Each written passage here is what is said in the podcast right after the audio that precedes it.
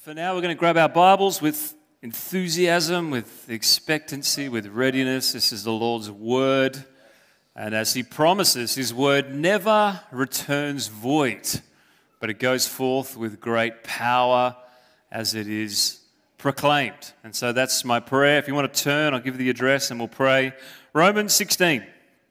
And we're finishing off this epic journey through perhaps the most epic of all letters we find in the New Testament. Before we read the portion of Scripture, why don't we pray together? Amen? All right, good to see you ready and alive. Father, thank you for this moment, this moment in human history, this moment this morning. I thank you for your purposes and plans for us. Although there's many things, Lord, that we could get caught up into, our desire is always to have eyes to see what it is you're doing, to have ears to hear your voice. So I pray that you'd speak to us this morning, Lord, as your people speak to us personally. We give you permission, Holy Spirit, to do whatever you desire for the glory of the name of King Jesus. Lord, as uh, Habakkuk prayed, we, we long for, we look to that day where the glory of the Lord covers the earth as the waters cover the sea and whatever way you desire to move amongst us this morning. Have your way, we pray. In us, through us, do whatever you need to do, we pray. In Jesus' mighty, wonderful, and incredible name, we pray. Amen. Well, it's probably a moment for amen because we are concluding this series this morning. Adam preached a, a message last week talking about walking with a limp. If you weren't here last Sunday, definitely encourage you to look that one up. It wasn't related to the book of Romans. It was, in fact, him sharing about a recent trip that we had to the US and something specifically the Lord had done in him as he hobbled through the streets of New York. And of course, those who would, would remember, I had a similar journey and injury as I hobbled through the streets of Europe earlier in the year. So I don't know what the Lord is doing there, but there's something in that space. I think it was a great message about that desire for us to be a people who are dependent upon Him. And even as we, we read this, this final portion of Scripture, written by the Apostle Paul, one of my favorite portions of Scripture is this encounter he has with the Lord. And he's talking about his, his weaknesses. He had his own limp, his thought in the flesh. He prayed, Lord, would you remove it and take it away? And three times the Lord speaks and says, My grace is sufficient. And so he goes on and he says, So actually, I'm going to boast even more than in my strengths. I mean, we've read this incredible letter, this incredible proclamation of the gospel. What an incredible person, how powerfully God used this man. Incredible impact for the gospel. And yet he says, I will boast even more, not, not in my strengths, not in necessarily the incredible things that God's done in me and through me. I will boast in my weaknesses because it's in those moments that He is revealed. And that's the passion, that's the urgency, that's the joy of my heart to make much of Him and His name. So let's read this, this final conclusion. You might think as we set this up, how on earth is He going to finish? We've, we've had three or four amen moments, haven't we? We sort of peered over the horizon thinking this, this could be it. And he seems to have this sense of just, just one more thing, just one more thing I, I need to add as I conclude this particular letter. How, how do we conclude this journey? How do we bring together the, the journey, the, the depths he's, he's talked about of human depravity, of sin, of this, this ultimate need that we have for God and for redemption? How, how do we bring together this proclamation of God's redemptive purposes through Christ, all that he's accomplished for us through his death on the cross and his resurrection from the grave. And then, of course, the last few chapters have been the, the practicalities of how is this outworked in a, a community and a group of people? What, what does the gospel actually look like? And we've learnt, I pray and I hope, many things. But what is it that Paul wants to leave us with? And this is his final doxology, his final proclamation, his final urgent call for his readers, the Romans, and for us today. Would you read it with me? Verse 25. says this Now to him, some translations say, Now unto him who is able to strengthen you according to my gospel and the preaching of Jesus Christ, according to the revelation of the mystery that was kept secret for for long ages, but has now been disclosed and through the prophetic writings has been made known to all nations according to the command of the eternal God to bring about the obedience of faith. To the only wise God be glory forevermore through Jesus Christ. Can we say together, Amen? Amen and amen know, it's a, a fascinating way for the Apostle Paul to finish. It's, it's one phrase, it's one proclamation in the Greek, and scholars have a, a little bit of an interesting time trying to put together the, um, the linguistical composition of this phrase that Paul is making. But what is clear as we look at this is this is an exhortation, but it's a call to attention. He's saying, Now unto him He's calling a people to awaken, to stand at attention, to fix their gaze upon something, or we could say more correctly, on someone. And we're going to unpack this, but really, for me, the final exhortation for us as Paul writes this conclusion is the first three words. Now to, or some translations say unto him. Now unto him. And I love that. This is where our gaze is to be held. This is the call to attention. He lands not with a principle, not with a philosophy, not with the practicalities. He's covered all of those, and they're good in and of themselves. We have enjoyed and rejoiced in the, the intricacies, the technicalities of all of these wonders of riches as he describes that we find in Christ Jesus. But he calls us as we finish, not to a principle, not to a philosophy, not to a practicality, but with the person. He calls our attention, he calls our affections back to Jesus. Not an impersonal truth.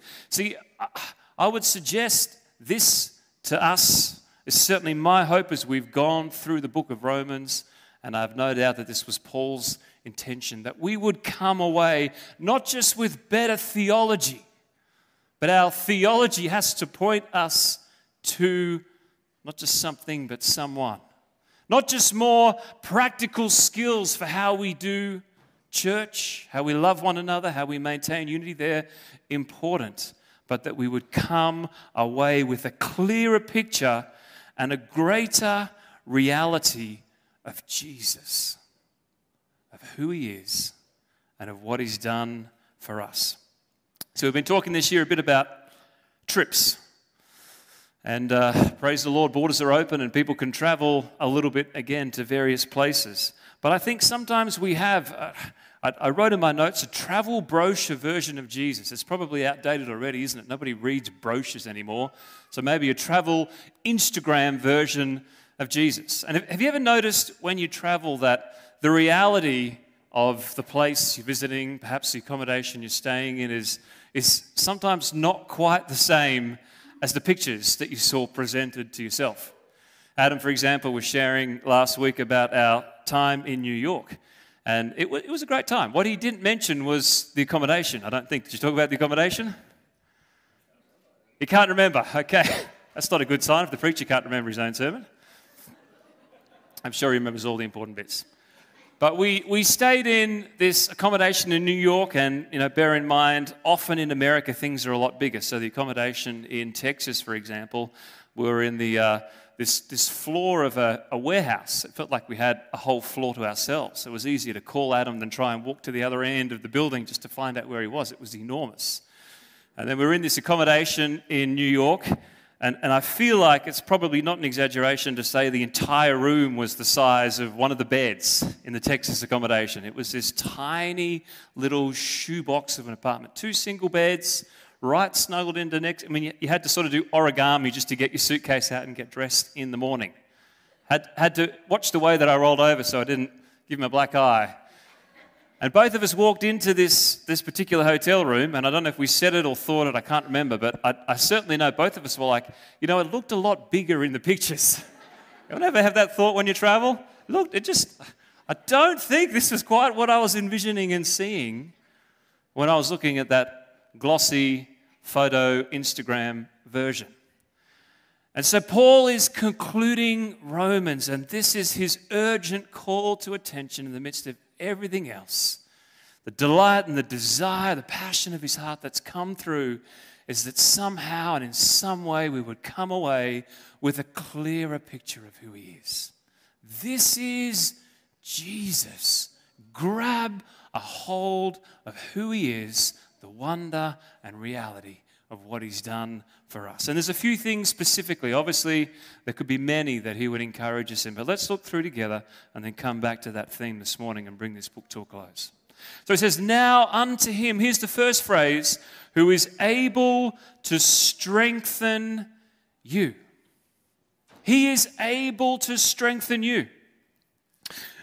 One of the, uh, the intentional decisions is probably the wrong word. One of the, the, the intentional focuses that I've tried to bring before us as we've gone through this book, because it is an incredible book of theology. It is. There's probably more amazing, in, intricate, rewarding theology that's been written and read about this particular book than any other. It's an incredible book of theology. But it's not just theology, it's a book of the proclamation of the power of God. And that's how Paul begins. He says, I'm not ashamed of the gospel, not just because it's right and it's true and it makes sense. He says, because it's the power of God unto salvation.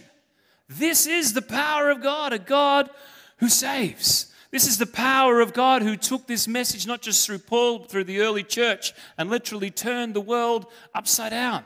This is the power of God that we see today, 2023, in our own secular, anti God, anti anything good city. The power of a God who still saves, and He still rescues, and He still redeems, and He still restores. Would have been a great moment for an amen, but we'll move on.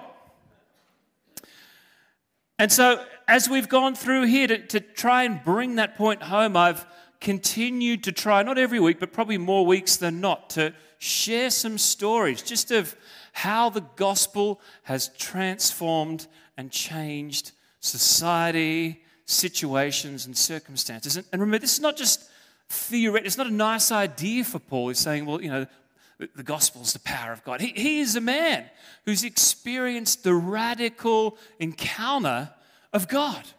As God literally knocked him off his horse, turned his life the right way up, and sent him forth as an apostle, as he saw revival, as great miracles were breaking out in many of the places that he preached, as he encountered the glory of God in the midst of the Philippian jail cell, the deep, dark, damp circumstances and situations we find ourselves in the midnight hour. Both extremes in both places. He's speaking from experience. There is a God of power who's at work when I see it and when I don't.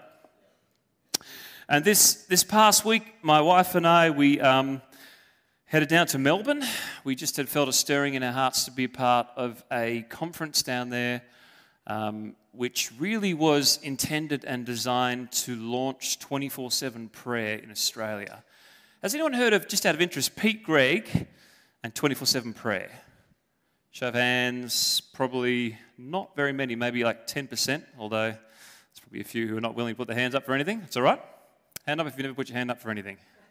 But, okay, just checking. All right. Pete Greig, 24 7 prayer. So he's, he's a guy, he's an English guy, and there was this great kind of stirring of prayer back really in the 90s, similar time when IHOP, who's heard of Mike Bickle, International House of Prayer, Kansas City, a few more maybe heard of that movement. Very kind of similar thing. So, Pete Greig was a, a pastor at the time in a church, and uh, by his own confession, he said, I had this, this uh, revelation as a pastor of a church that we have no idea how to pray. Like, we believe that prayer is a good thing, but there's no prayer happening, and we just really feel like God's stirring us to pray. It was as, as kind of simple an unction or a leading as that. And so they, as a church, it wasn't a massive church, they said, We're going to set aside a week to do 24 7 prayer for a week. They're like, We can probably scrape, I mean, a week feels like a, a big deal. We're, we're not a massive church, but we can probably manage a week of prayer. So they began this week, and he said, even the, the first three days of the week, he said, were atrocious. He said, I was dragging my feet every day. I did not want to be there. I just, uh, what, what, whose idea was this? You know, like, who can I blame it on? It wasn't my idea. It was definitely someone else. Um, and then halfway through the week, the, the Holy Spirit just blew on it. So it turned from a week into a year, into now they've been going since I think it was 99. So 24 years of 24 7 non stop prayer. God just grabbed a hold of it and, and spurred something in this area of prayer. And so from that little church in the UK, it's then spread, and they've got prayer houses and this prayer 24 7 prayer movement in many different parts of the world. In fact, he was sharing, he just recently, um, I think it was early this year or end of last year, he'd gone to Indonesia, which, uh, of course, is not only a big country, but it's got the highest percentage and proportion of Muslims of any country in the world. And so he was invited there to be a part of a, a national conference of a a group of churches. He said there was a stadium of Jakarta which sat 80,000. It was packed full.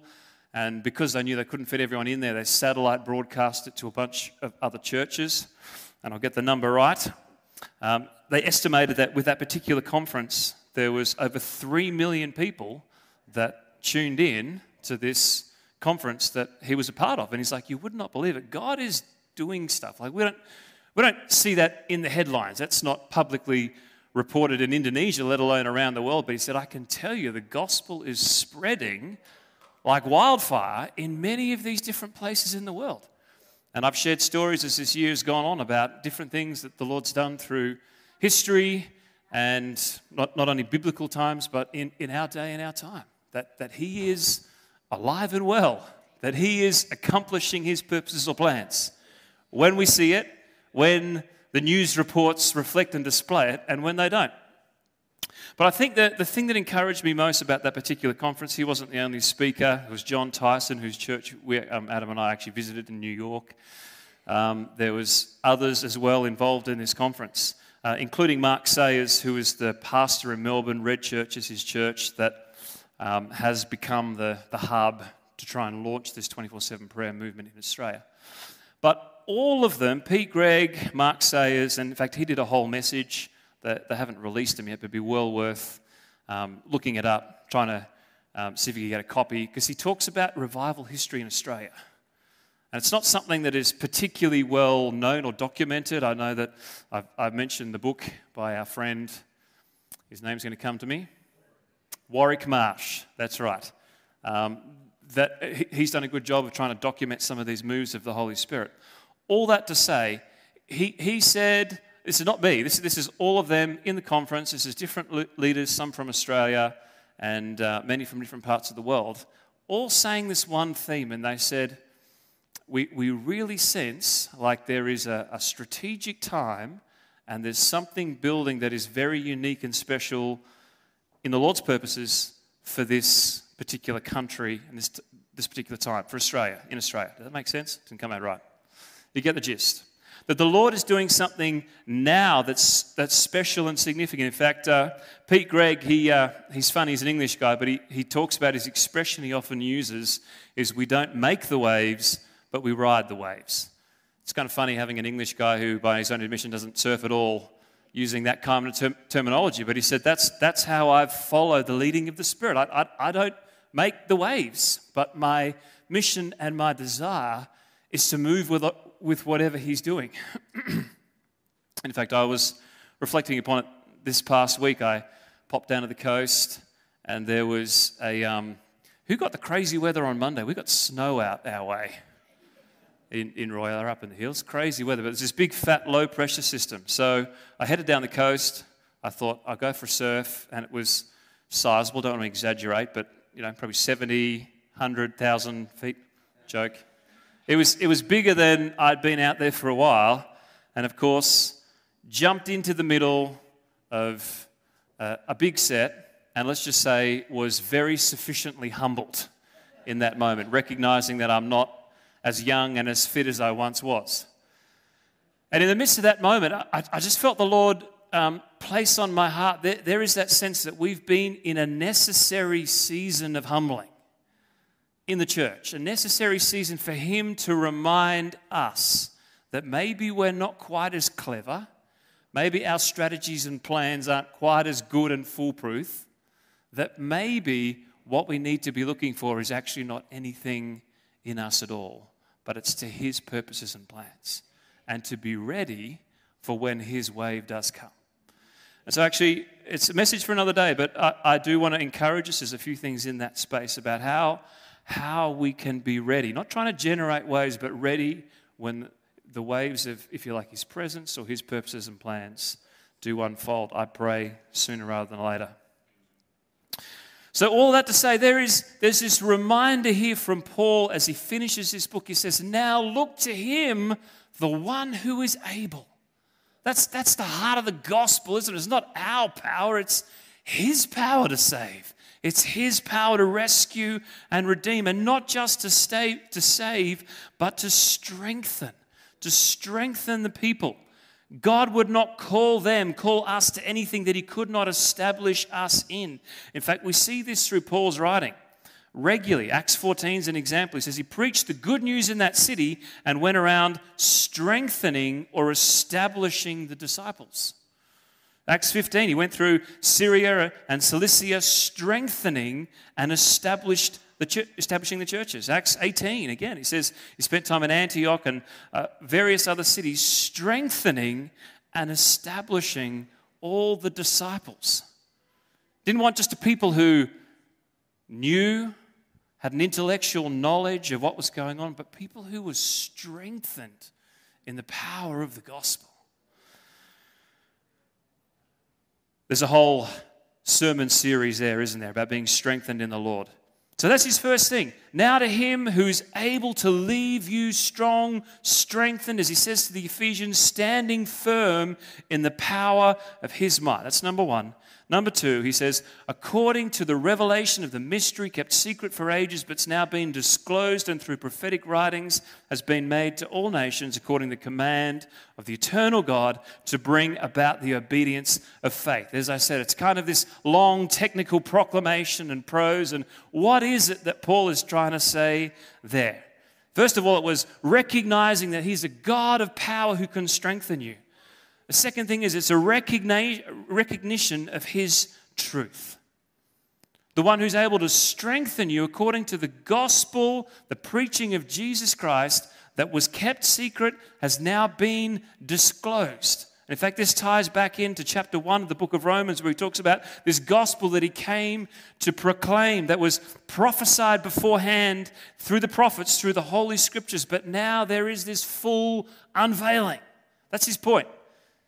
He's saying that there is truth that has been made known. God Himself has stepped in to human history to make a way. We have beheld the glory of God in the face of the only begotten Son, the exact image of God in human flesh as He came and He bled and He died for us. There's, there's, there's no more mystery. It's, it's clear as day. And in the same way that the light switch, it brings illumination, the light has been switched on. See, we live in a world, don't we, where we want to push everything, particularly in faith and our relationship with God, into this little subjective truth area. If you believe it, that's kind of fine for you. That's okay. Just if that works for you, then continue down that path. Paul has made clear if there's one thing about the book of Romans, if you truly read it and reflect on what Paul says, it's not some nice little subjective version of the truth. It's not something that neatly fits in your back pocket. Okay, the wrath of God revealed against all sin, you know, all stand guilty in the sight of, of God. There's nothing in this, if we truly read it, that does not confront the essence of who we are and of our incredible need for Him and of the incredible reality of God's work through Christ Jesus. Not some little subjective truth, but the objective truth, the unfailing, undeniable reality of who Christ is. He says, This truth, the proclamation of Jesus Christ, has been made known. It's been made known to the world. It has. We can deny it, we can try and play it down, but he's saying, Never again can there be any sense. What more could God ever do in revealing himself than coming himself in human form and proclaiming that he is the way and the truth and the life? That's the first part. It says this, this has been known, this has been unveiled. For what purpose? The end of the phrase of 26 there, it says, to, to bring about the obedience of faith. Revealed to all, made known, been proclaimed to bring about what? Obedience and faith. Why is it that Paul has proclaimed this message? Why is it that we too join in the proclamation of the glory of God? Is it to build empires? Is that what Paul was interested in? Building his ministry, having effective resources to equip the nations? Was it for buildings?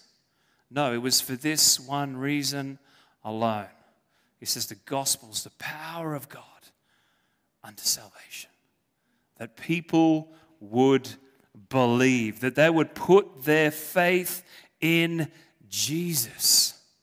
See, preaching is not, it's not coaching, it's not entertainment, it's not even just encouragement. It can have elements of all of those. But preaching ultimately is the proclamation of the gospel that Jesus saves, that God so loved the world that all who would believe in him would not perish, but have everlasting life. This is the truth of the gospel that we build our lives upon.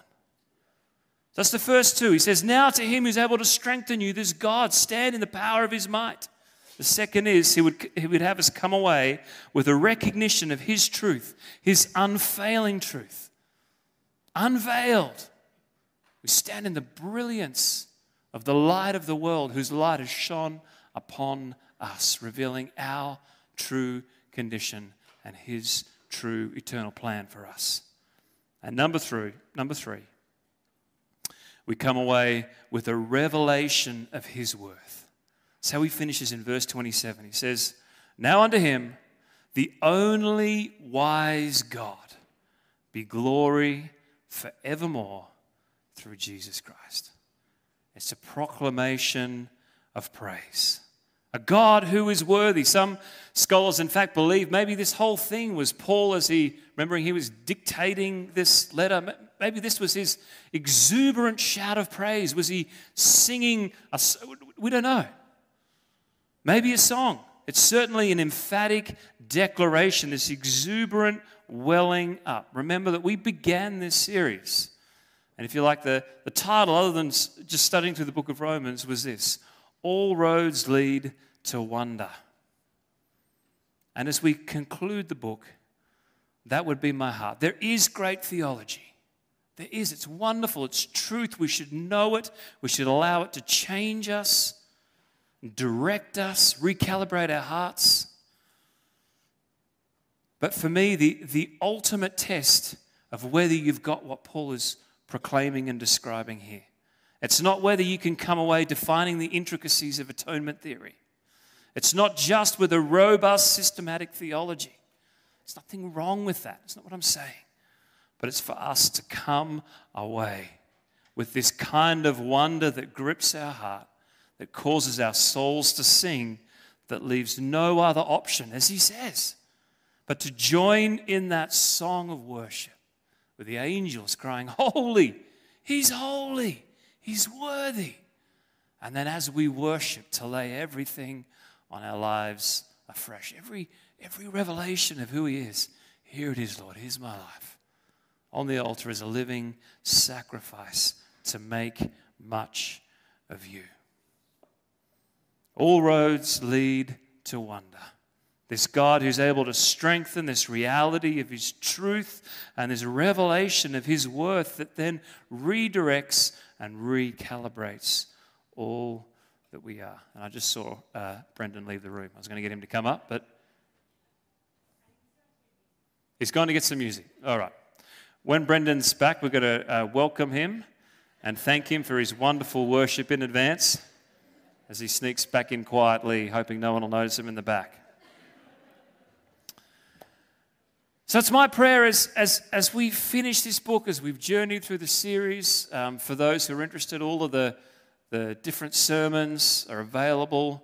But, but it really is as we began, that we would come away with this eternal perspective. That we would come away afresh with this unquenchable passion. It's not just theology for Paul, it's this passion of a God who loves him, and in response, he gives everything in his love and his pursuit of life. Here's Brendan. Can we welcome Brendan just for his? Thank you, Brendan. Love your work, brother. He's picked out a song for us to sing. So, would you like to come and sing your song? Just to bring it home? That'd be great. Thanks. It is the single most useful, most needed, most helpful thing to keep us on track is for us always to ensure and to maintain that reality of keeping our eyes upon Jesus. That's what Hebrews says. The author there, he says, Therefore, let us what? Let's fix our eyes.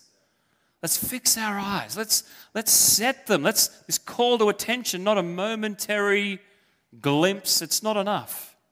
But that intentional decision, that is where we are going.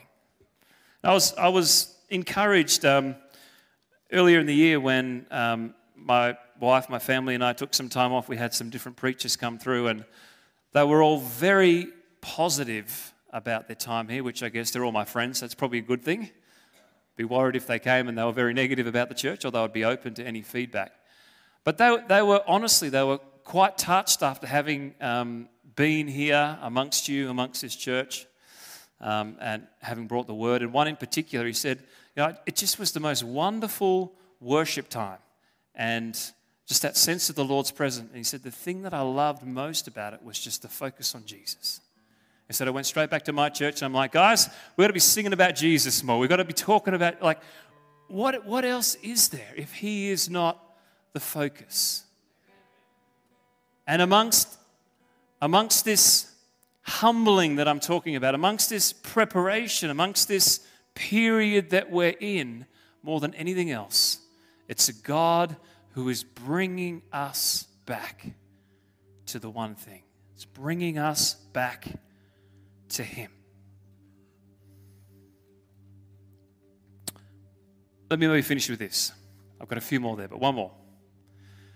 Uh, one question that I've been asked a lot, and uh, I'm sure all of our hearts have been you know, just, just moved and weighed down and burdened, which is a good thing about many of the events happening around the world. Burdened to pray, burdened to seek the Lord and seek His heart. And look, we've had things in our own nation, we've had things internationally. And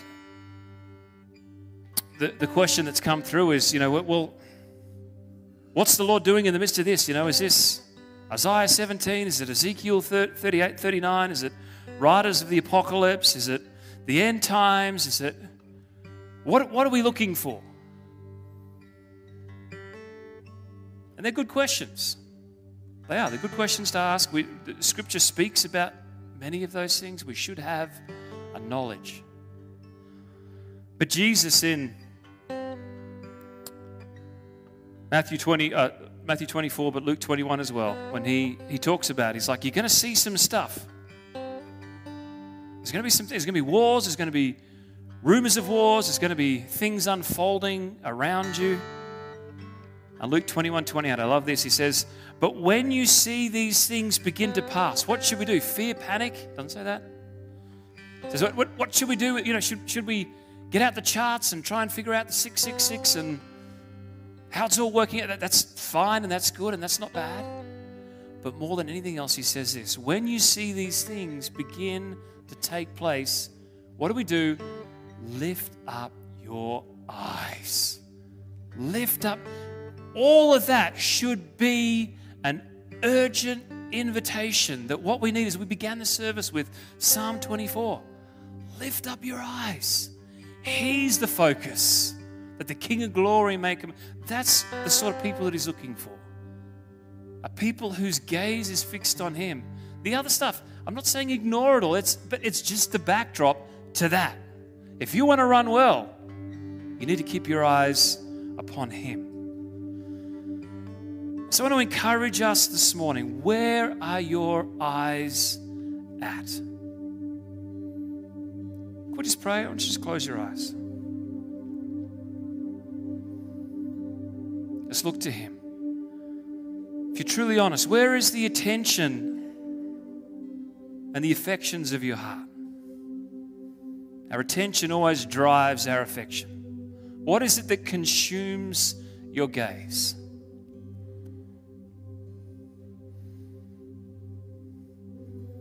Because I believe the Lord this morning is wanting us to be a people who will come again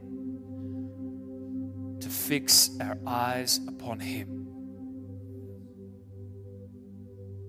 If you're here this morning and you're in that place and you're in need of encouragement, your heart is heavy and weighed down, the stuff happening even this week as you walk with people through the, the loss of deeply, deeply loved people. Where do we look? Where do we turn?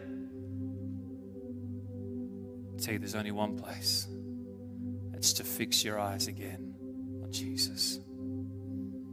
If you're in need of victory, there's things that you're battling with, if all you can see around you is the, the battle zone, where, where do we look? His encouragement is lift up your eyes and look to Jesus.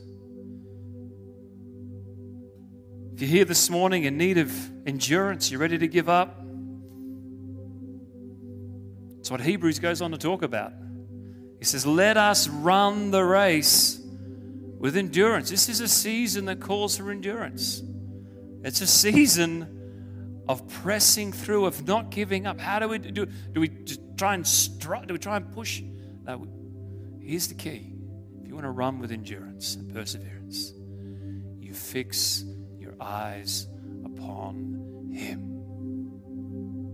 Fix your eyes on Him. It doesn't matter the wind and the waves. Just walk on the water. If your eyes are on Him. As the psalmist says, I, I, it's times I don't know what to do, but my eyes are on you. So as we, as we conclude this morning, as we bring this book to a conclusion, that's the invitation this morning.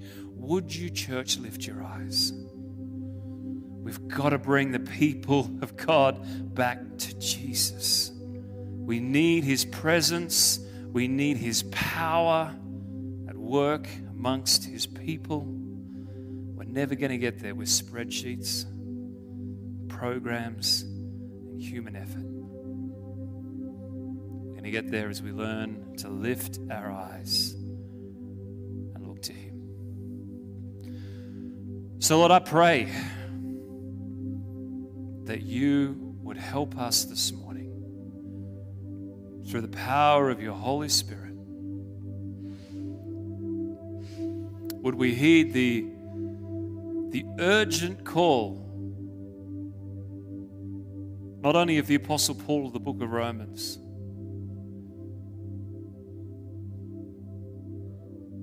but the call of the King of Glory to his people to lift up your heads, O you gates, to fix your eyes upon the author, the finisher, the perfecter, the beginning, the end, to fix our gaze upon you. Help us even now, Lord. I pray for distractions. I pray for anything that's not of you to be removed. Give us a single gaze of unyielding, unwavering affection that we might follow after you, King Jesus, for the glory of your name.